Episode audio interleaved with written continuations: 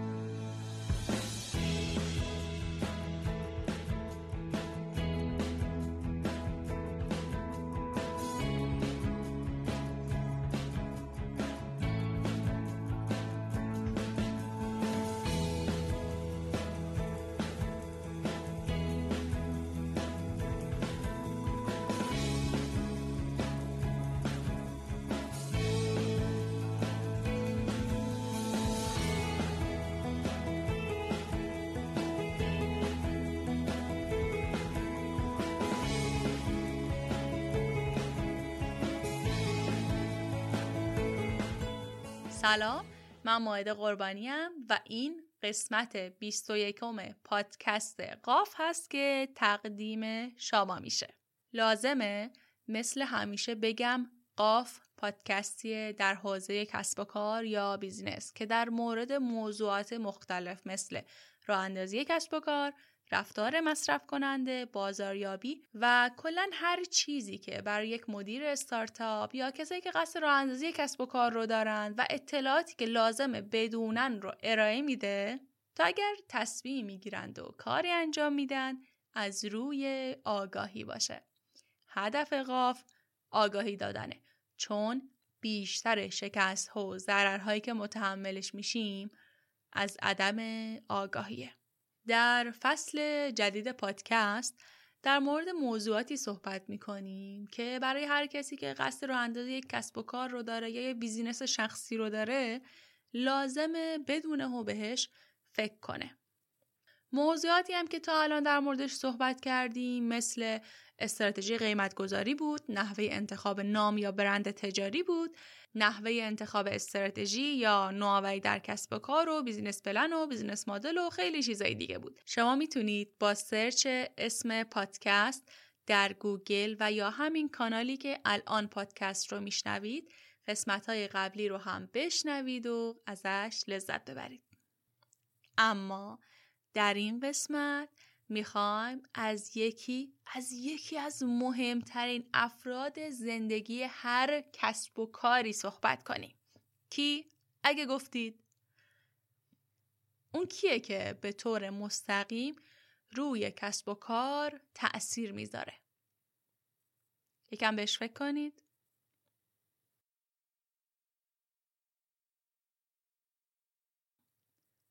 نه رئیس جمهور نیست. قوانین و مقررات مملکت هم نیست. کسیه که میگن همیشه حق با اونه. بله، مشتری. بقای هر کسب و کاری به مشتری هاش وابسته است. به خاطر همین این روزها همه کسب و کارها بیشترین تمرکزشون رو روی مشتری و شناخت مشتری گذاشتن. قبل از شروع کسب و کار یعنی زمانی که می‌خواهید بیزینس مدلتون رو طراحی کنید اول باید یه تعریف مشخص از مشتریتون برای خودتون داشته باشید. پس بیایید همین اول اپیزود مشتری رو تعریف کنیم. از تفاوتش با مصرف کننده بگیم و انواع مشتری ها رو با هم مرور کنیم. چیزی که در مورد مشتری میشنویم یا چیزی که همه به عنوان مشتری می‌شناسن کسیه که یک محصول یا خدمت رو خریداری می‌کنه. اول از همه باید گفتش که مشتری لزوما شخص نیست. شرکت ها و سازمان های بزرگ هم می‌تونن جز مشتری شما به حساب بیان. اما همینجا اول کار یه تفکیکی رو هم باید ایجاد کنیم بین مشتری و مصرف کننده چرا اینو گفتم؟ چون مشتری لزوما مصرف کننده نیست. با یه مثال میگم. اگر یه پدر برای پسرش دوچرخه ای رو خریداری بکنه پدر مشتری محسوب میشه چون تصمیم می‌گیره کجا خرید کنه چقدر پرداخت کنه. و پسر مصرف کننده است چون داره از اون دوچرخه استفاده می‌کنه. به خاطر همین نکته زمان تولید محصولتون و بازاریابی باید به این دوتا مبحث توجه کنید و در موردش فکر کنید. یکی از دستبندی هایی که برای مشتری ها انجام میشه تقسیم بندی B2B, C2C, C2B و B2C هستش. حالا اینا چیان؟ قبلا توی اپیزود تجزیه و تحلیل بازار و صنعت در موردشون کامل توضیح دادیم. اینجا هم فقط به صورت گذرا بهش یک اشاره ای می‌کنم. B2C یعنی فروشنده به مشتری مثل مدل کسب و کار شیرنی فروشی ها یا هر فروشگاه دیگه ای که به صورت مستقیم به مشتریشون محصول ارائه میدن و یا بهشون میفروشن. C2C یعنی فروش مشتری به مشتری مثل سایت شیپور و دیوار. B2B یعنی بنگاهی میاد مشتری یک بنگاه دیگه میشه مثل زمانی که همین فروشگاه شیرین فروشی بخواد کار حسابداری فروشگاهش رو به یک شرکت حسابداری بسپره. C2B یعنی مشتری به شرکت یا یک بنگاه فروش انجام میده. مثل زمانی که یک فرد تصمیم می‌گیره سکه تلاش رو به یه طلا فروشی ببره و اونو بفروشه. زمان طراحی کسب و کارت باید نوع مشتری و اینکه تو کدوم دسته از اینها قرار می‌گیرند و حتی اینکه مشتری شما همون مصرف کننده نهایی هست یا نه بدونی و بررسی کنی چون بر اساس این دانش هست که شما می‌تونید روی مشتریتون تحلیل انجام بدید و استراتژی درست بازاریابی رو انتخاب کنید. در این قسمت هم میهمان عزیزی داریم که به خاطر تخصصشون دعوتشون کردیم تا برامون از مشتری و نحوه جذب و وفادارسازی مشتری مخصوصا persona ی مشتری صحبت کنند. آقای محمود رویتپور بنیانگذار استارتاپ دکتر کلابز که به صورت تخصصی روی سیستم CRM business ها فعالیت می قبل از شروع مصاحبه من به خاطر تفاوت کیفیت صدای من و میهمانانم از شما عذرخواهی می‌کنم. به خاطر شرایطی که کرونا به وجود آورده متاسفانه امکان مصاحبه حضوری برای ما فراهم نیست. به خاطر همین کیفیت صدای میهمان مقداری پایین تره ممنونم که صبوری می‌کنید و این اپیزود رو با جون دل میشنوید. سلام آقای رویتپور احوالتون چطوره؟ سلام ممنونم از شما. خیلی هم عالی خدا شکر. ممنون که قبول دعوت کردید و پذیرفتید که توی این قسمت از پادکست قاف با ما همراه باشید. خواهش می‌کنم باعث افتخاره که در خدمت شما و دوستان حرفه‌ای که این پادکست رو گوش میدن باشم و خیلی خوشحالم از اینکه امروز در این برنامه حضور دارم. ممنون از شما زنده باشید. قبل از اینکه مصاحبه رو با شما شروع کنی من داشتم برای شنونده ها توضیح می‌دادم که کلا مشتری چیه انواع مشتری به چه صورته. توضیح کاملا ساده که یک مقدمه ای براشون باشه. اما الان از شما می‌خوام که شما بر ما بگید مشتری کیه و چطور باید شناختش؟ بله. خدمت شما شود که مشتری اصطلاحا به فردی در کسب و کار گفته میشه که به دنبال رفع نیاز خودش و خرید یک راه حل هست. ما برای اینکه بتونیم فرایند شناسایی یک مشتری رو در کسب و کار به درستی طی کنیم اصطلاحا ما در هر کسب و کاری با یک سری افرادی روبرو هستیم که نیازمند خرید یک محصول و خدمت هستند ولی مشکوکن به دریافت اون خدمت و محصول از کسب و کار ما. ما باید تلاش بکنیم به واسطه طراحی یک سری روندها و برنامه ها و اطلاع رسانی ها و آگاه سازی ها این افراد مشکوک رو وارد چرخه ای کنیم که نیاز خودشون رو برای رفع اون خدمت محصول سپری کنند و اصطلاحا اینجا هستش که کانسیومر یا مصرف کننده در کسب کار ما خلق میشه. بله. خب. یه بحثی هم هستش که این روزا خیلی زیاد در موردش میشنویم. میگن که پرسونای مشتریت رو پیدا کن و بر اساس اون بیا استراتژی فروشی یا استراتژی بازاریابی تو بچین یا طراحی کن. میشه در مورد پرسونا هم برای ما یکم صحبت بکنیم بله. اتفاقا به گزینه خیلی خوبی اشاره کردید. این موضوعی که در بین خیلی از کسب و کارها هنوز به اون شکلی که باید شاید مشخص نیست و اشراف زیادی نسبت به این موضوع نداره. با این مثال من این موضوع رو مشخص می‌کنم.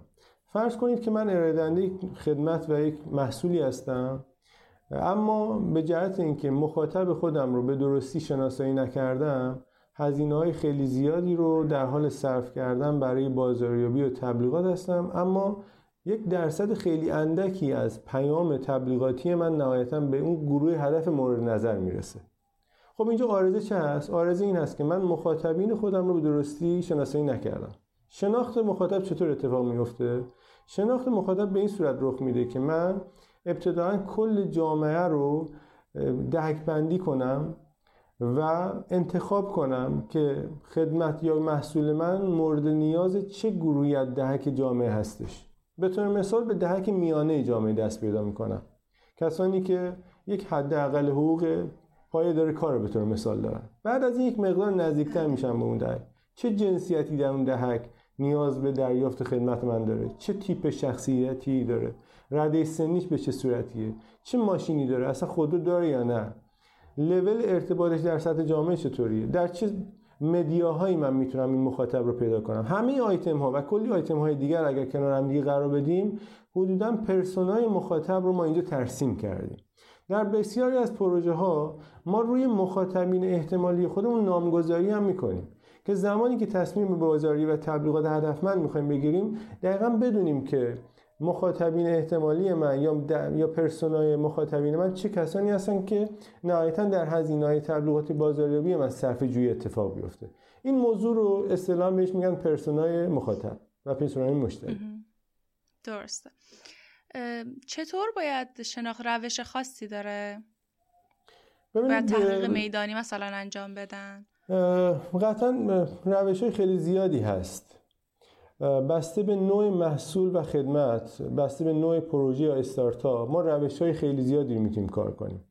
یکی از دوستان من که اتفاقا فاندر یک استارتاپی هم هست اسمش رو اینجا نمیارم شاید دوست نداشته باشن عنوان کنم. این دوستان زمانی که اقدام کرده بودن به تولید MVP محصول خودشون در hyper market های مختلف شهر غرفه هایی رو زده بودن میزهای کاندری رو مستقر کرده بودن که محصول MVP خودشون رو در حال promote بودن اونجا. و در ازای این promote ی که انجام می‌دادن یک research marketing یا بازاری یه تحقیقات بازاری برشون رخ داده بود. و حدودا در این promote های MVP مخاطب persona ی خودشون رو تونستن پیدا کنن. و الان خیلی راحت دارن marketing و تبلیغات رو روی اون persona ی مخاطب انجام میدن. اگر کسب کار کسب کار آنلاین باشه خب روش خیلی ساده تره. به واسطه یک سری کمپین ها به واسطه یک سری event ها به واسطه یک سری فرمت های نظرسنجی می‌تونن persona ی مخاطبشون رو راحت تر شناسایی کنن. بنابراین در اشل های مختلف این موضوع به شکل های مختلفی می‌تونه رخ بده. درست. پس اون دوستتون اومده بودن یک آزمایش اولیه تست اولیه انجام داده بودن و خیلی خوبه این. مطمئن میشه که اون استارتاپ آیا عملی هست؟ آیا درست انتخاب کرده مشتری هدفش رو یا نه؟ و این جالبه. بله، اما بله. بعد از اینکه حالا مشتریمون رو می‌شناسیم و می‌فهمیم که خصوصیاتشون چیه چه ویژگی هایی دارن مشتری ما مثلا کجا حتی ساکنه چقدر درآمد داره و همه اینها که میشه جمعش پرسونای مشتری ما باید یه تلاشی بکنیم برای جذب اون مشتری. خب فرض بکنیم که الان استارتاپ ما تازه شکل گرفته بیزینس ما خیلی تازه شکل گرفته کاملا نوپاه. حتی مثلا اطلاعات اولیه هم نداره که باید چه کاری انجام بده یا چه بازاریابی رو بخواد پیاده بکنه چه روش بازاریابی رو. بله. مشتری چطور؟ مشتری میگم. استارتاپ چطور باید مشتریش رو جذب بکنه؟ یا حتی اون اطمینان رو توی مشتری خودش ایجاد بکنه؟ خب ببینید خدمت شما شاید که پاسخهای خیلی زیادی رو میشه در این قسمت بهش پرداخت. من اینجا به تمامی دوستانی که برای این پادکست رو دارن گوش میدن حالا احتمالا یه تعدادشون استارتاپ هن یه تعدادشون صاحب کسب و کار هستن پیشنهاد میدم که برن در مورد قیف بازاریابی یک مقدار مطالعه کنن. قیف بازاریابی خیلی به شکل ویژه‌ای ذهنیت ما رو در خصوص اینکه چطور می‌تونیم مشتریان احتمالی خودمون رو مشتری قطعی چطور می‌تونیم مشتریان قطعی رو به خرید بعدی و چطور می‌تونیم مشتری که خرید اول رو خرید دوم رو انجام دادن به سمت مشتری وفادار هدایت کنیم اطلاعات خیلی خوبی رو می‌تونه در اختیار دوستان بذاره. یک سلسله مراتب و مراحلی در قیف بازاریابی وجود داره که در قسمت ابتدایی شما این قیف رو در نظر بگیر. خب دهانه قیف خیلی گشاد هست دیگه. یه دهانه خیلی بازی رو داره. بله. در اون قسمت ما باید تلاش کنیم به آگاه سازی مخاطبین خودمون. اصطلاحا awareness کنیم. به شکلهای مختلف. اگر من ارائه دهنده یک محصولی هستم حتی در page اینستاگرام دارم محصول خودم معرفی می‌کنم در وبسایت خودم دارم معرفی می‌کنم به صورت direct marketing دارم این کار انجام میدم. ابتدا با سطح آگاه سازی مخاطبین خودم رو به شکل خیلی زیادی بالا ببرم. خود ما در بحث ارائه سرویس های وفادارسازی مشتریان در هر کانالی که حضور داریم اولین رسالت خودمون رو آگاه سازی مخاطبین قرار دادیم که ابتدا بدونن اصلا کاستومر کلاب چه چیزی هست. خب؟ به واسطه بله. ارتقای سطح آگاه سازی و فرهنگ سازی استنان لید یا سرنخ های خیلی زیادی رو ما کشف می‌کنیم خب در دهانه قیف بله. بعد از اینکه این آگاه سازی اتفاق افتاد باید توجه این مخاطبین رو به خدمتم جلب کنم توجه این مخاطبین رو نسبت به نیازی که در سازمانشون وجود داره اما اشراف بهش ندارن جلب کنم. زمانی که جلب توجه مخاطبین من بالا رفت احتمال تبدیل شدن مخاطبین به مشتری بسیار زیاد هستش. خب؟ حالا مشکلی که ما الان در خیلی از استارتاپ و شرکت رو می‌بینیم اینه. ابتداعا برنامه بر آگاه سازی ندارن. چون برنامه بر آگاه سازی ندارن جلب توجه کمی اتفاق میفته و چون جلب توجه کمی اتفاق میفته نرخ تبدیل شدن آدینسشون به کانسیومر یا کاستومر بسیار پایینه. حالا کسب و کاری که موفق هستن نرخ تبدیل رو می‌تونن کنترل کنن یعنی نرخ تبدیل مخاطبین رو به مشتری کنترل می‌تونن بکنن و دارن بالا می‌برن احتمال تبدیل شدن مشتریانشون به مشتری وفادار بسیار زیاد بالا میره.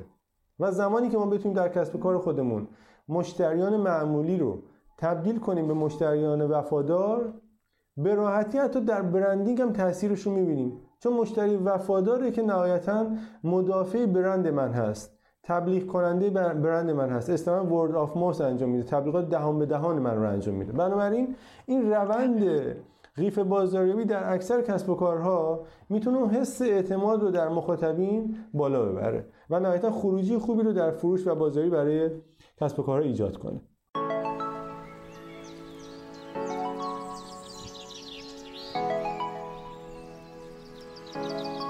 من یه خانوم هستم همیشه تو خرید هدیه مشکل دارم و ما همیشه حضور ذهن نداریم که کی چی دوست داره و از چه رنگی بدش میاد. بعد از بررسی ها تصمیم گرفتم که یک فروشگاه اینترنتی به اسم خورمالو را اندازی کنم. این فروشگاه مخصوص هدیه و هدیه دادنه. شعار خورمالو اینه. سپرایزش کن. حالا چرا اسم خورمالو رو انتخاب کردم؟ چون هدیه رو باید به وقتش داد. مثل خورمالو که باید به وقتش خورد. شما می‌تونید از همین الان از طریق وبسایت خورمالو.com که اسپلش میشه K H O R M A L U.com یا صفحه اینستاگرام به آدرس خورمالوکام بدون دات و نقطه با همون اسپل یعنی K H O R M A L U C O M محصولات رو با جزئیات ببینید و سفارش بدید. سپرایزش کن.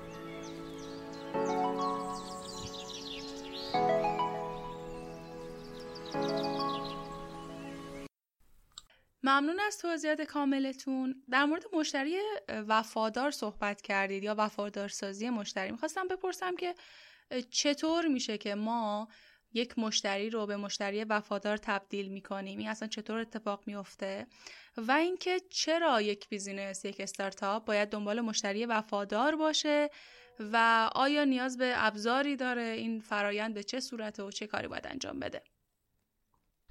اتفاقا سوال خیلی خوبی رو پرسیدید. طی تحقیقاتی که در بیزینس ها و کسب و کارها و استارتاپ های مختلف اتفاق افتاده یک آماری به دست اومده و اون آمار این رو نمایش میده که بین 20 تا 40 درصد مشتریان هستند در کسب و کارها که 40 تا 60 درصد فروش رو بر اون کسب و کار به ارمغان میارن.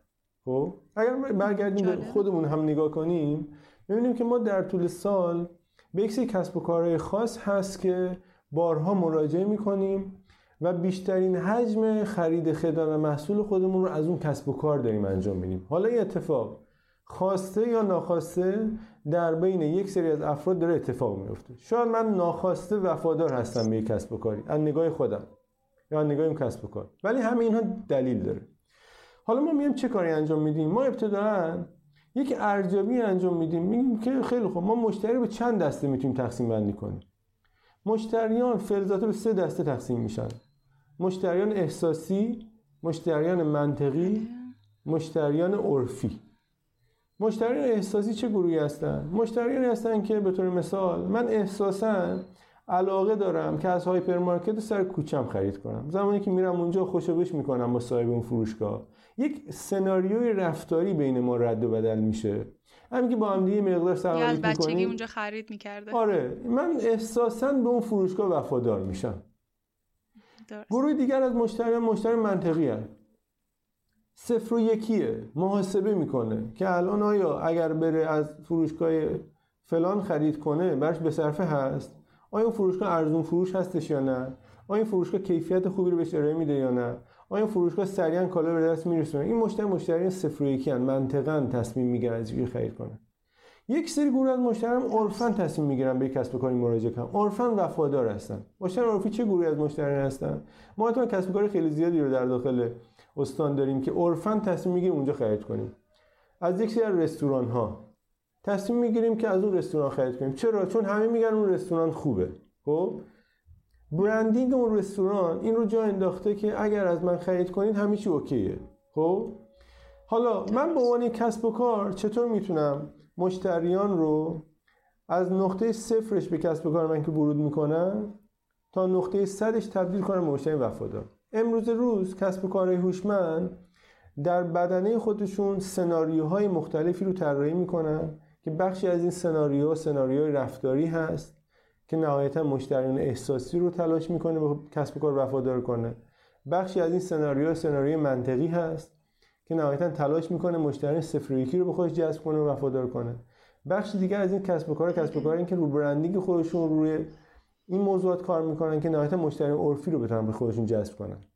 اما یک گروه از کسب و کارها هستن که برای این موضوع برای افزایش نرخ تبدیل مشتریان معمولی و مشتریان وفادار ابزار آلاتی رو هم میان در کسب و کار خودشون پیاده سازی می‌کنن که ما به اینها میگیم زیرساخت های باشگاه مشتریان.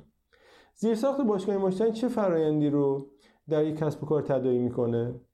ابتدای امر تلاش به جمعآوری اطلاعات در کسب و کار داره زیر ساخت باشگاه مشتریان. یعنی چی؟ اگر من به عنوان صاحب کسب و کار در کسب و کار خودم در ابتدایی ترین نقطه اطلاعات درست و صحیح از مشتری خودم در اختیار نداشته باشم خب من نمی‌تونم فرایند وفادارسازی رو به درستی پیاده سازی کنم.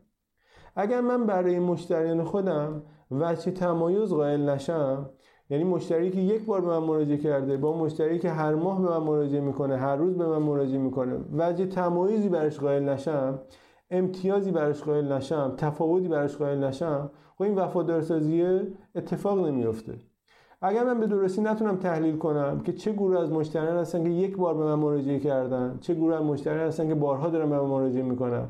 promotion ها و برنامه ها و سناریوی هدفمندسازی رو برای اینها در نظر نگیرم خب دلیل نداره که مشتری من مراجعه کنه. و ما یه اصطلاحی داریم. میگیم که think like customer یعنی جای مشتری فکر کن. ابزار باشگاه مشتریان. به واسطه تدایی کردن یک سری روش ها و سناریوها و برنامه ها نهایتا در تلاش است که نرخ بازگشت مشتریان رو بالا ببره. شاید برشون پیش اومده باشه که در شهر خودتون در کسب و کاری مراجعه کرده باشید و در ازای خریدی که انجام دادید به شما پیشنهاد داده باشه اون کسب و کار که شماره تماست رو اطلاعاتت رو به من بده تا عضو باشگاه مشتری من بشید بعد از اینکه اطلاعات در اختیار اون کسب و کار می‌ذارید اون کسب و کار به واسطه ابزار باشگاه مشتریان شما رو عضو کلاب خودش می‌کنه. و در ازای عضویتی که شما رو در کلاب خودش انجام میده و ورود میده یک امتیازی یک اعتبار کشبکی یه ویژگی خاصی رو برای شما لحاظ می‌کنه. خب به طور مثال اگه 100 هزار تومان خرید کردید در ازای خرید 100 هزار تومان یک عددی رو به شما برمیگردونه که در خرید بعدی برید اونجا مصرف کنید اون عدد رو. و به واسه این تراکنشی که در سیستم باشگاه مشتری میان ثبت می‌کنن کسب و کارها امکان تحلیل رفتار شما رو به دست میارن. یعنی اگر شما سه ماه چهار ماه پنج ماه مراجعه نکنید چون اولین تراکنش شما ساعتش تاریخش مبلغش در اون سیستم در اون نرم افزار ثبت شده می‌تونه متوجه بشه که شما مشتری از دست رفتش هستید. شما دیگه مراجعه نکردید. و به واسطه رویدادهای شخصی که از مشتریان شناسایی می‌کنن کسب و کاری هوشمند کسب و کاری که از زیرساخته باشگاه مشتریان در حال بهره گرفتن هستن به طور تولد شما رو شناسایی می‌کنن سالگرد ازدواج شما رو شناسایی می‌کنن. جنسیت مشتریان رو شناسایی می‌کنن و در بازه های مختلف سال به واسطه همون اطلاعاتی که از مشتری دریافت کردن سعی می‌کنن که برنامه های انگیزشی طراحی کنن. مثلا در روز تولد شما یک ریواردی رو به شما میده. 50 هزار تومان بهتون اعتبار هدیه میده. در روز زن در روز دختر در روزهایی که مرتبط است به مشتریان خاص یک سری ایونت هایی رو طراحی می‌کنه که حتی مشتری که از دست رفته است بهش دوباره بازگشت پیدا بکنه. این ابزار اولا باشگاه مشتریان هست در کسب و کار ما متاسفانه کسب و کارهای خیلی زیادی رو داریم که فکر می‌کنن اگر صرفا شما تماس مشتریشون رو داشته باشن و هر چند وقت یک اس رو برای مشتری بفرستن این ابزار باشگاه مشتریانه. اما اینجا من می‌خوام یک بار برای همیشه به این موضوع یک رنگ و لعاب دیگه ببخشم ببینید دوستان عزیزانی که صاحب کسب و کار هستید باشگاه مشتریان یک ابزار تحلیلی هست در کسب و کار. باشگاه مشتریان در کسب و کار باید امکان شناسایی انواع گروه مشتریان رو برای شما مهیا کنه و امکان call to action رو برای شما ایجاد کنه. و نهایتا این ابزار target ش تبدیل کردن مشتری معمولی به مشتری وفادار هستش که نهایتا ما شاهد کاهش هزینه های تبلیغات و بازاریابی برای فراخان مجدد مشتریان احتمالی به کسب کار خودمون باشیم درست توضیحتون شد؟ بله, بله. خب. خیلی ممنون از توضیحاتی که دادید و وفادارسازی مشتری هم واقعا یه سری فرایند داره که به نظر من مثل همون چیزی که شما گفتید همون اول کار که مشتری خرید کرد همون لحظه تلاش کنید برای انجامش. چون بعدا مشتری بره معلوم نیست کی برگرده. دقیقا همینطوره بله. بازم ممنون از زنده باشید. بازم ممنون از توضیحاتتون. اگر کلامی هست در آخر این مصاحبه بفرمایید که اگر نکته جا مونده در موردش بشنویم. خواهش می‌کنم. من کلام آخر رو اینطور خدمت دوستان ارائه می‌کنم. امروز روز فضای کسب و کار متحول شده. حالا یکی از دلایلش کرونا بوده ولی اگر کرونا هم به این شکل اتفاق نمیافتاد کسب و کارهایی بله. موفق و مانا هستند در این مارکت در دنیای جدیدی که ما باش روبرو هستیم. که قدرت تحلیل رو در خودشون بالا ببرن. ما امروز روز هزینه های آزمون خطامون بسیار سنگینه بسیار سنگینه. حتی خیلی از وقتا آزمون و خطا منجر به از دست رفتن حجمه بسیار زیادی از مشتریان ما میشه. بنابراین برای اینکه جلوی آزمون خطا رو بگیریم برای اینکه بتونیم مدیریت کنیم هزینه های خودمون رو برای اینکه قدرت تحلیل رو در کسب و کار خودمون احیا کنیم از همین امروز باید اقدام کنیم. و کسب و کارهایی برنده هستن و بازار خواهند داشت در آینده نزدیک که نیاز مشتریانشون رو زودتر از اینکه مشتری به اون نیاز برسه شناسایی کنن. یک اتفاق جالبی در یه سری پروژه‌ای که ما به عنوان مشاور یا ارادنده زیرساخت کاستومر کلاب در خدمتشون هستیم رخ میده بعد از یک مدتی. ما یک سری نیازهایی رو از مشتریان شناسایی می‌کنیم که امکان توسعه بازار رو برای همون کسب و کار فراهم می‌کنه. به طور مثال یک مجموعه پوشاک با ما داره کار می‌کنه پوشاک زنانه که خیلی هم اتفاقا معروف و پرفروشه. ما متوجه شدیم که درصد خیلی زیادی از مشتریان این کسب و کار چون لباس های گرونی رو از این کسب و کار خریداری می‌کنن نیاز به خوششویی دارن. خب؟ و به واسطه تحلیل اطلاعاتی که انجام دادیم موفق شدیم که این کسب و کار رو وارد یک دنیای جدیدی کنیم و خدماتی رو به مشتریان خودش ارائه کنیم که از ابتدای امر حجم بسیار زیادی از مشتریان تونست سود براش به بیاره این سرویس و این خدمت. بنابراین از همین امروز اقدام کنن کسب و کار و دوستان و صاحبین کسب و کار و کوفاندر و فاندرهای استارتاپ ها که به واسطه قدرت تحلیل اطلاعات نهایتا بزن خروجی های بهتری رو بگیرن. ممنون از اینکه این وقت رو در اختیار من قرار دادید و امیدوارم که حال روز کسب و کار همه دوستان روز به روز بهتر از دیروز باشه. خیلی ممنون از شما. بازم تشکر می‌کنم که قبول زحمت کردید تا میهمان این قسمت از پادکست باشید. خواهش می‌کنم. ممنونم از شما. بار شما خدافز ممنونم. خدافز شما. اول اپیزود در مورد دستبندی مشتری ها صحبت کردم.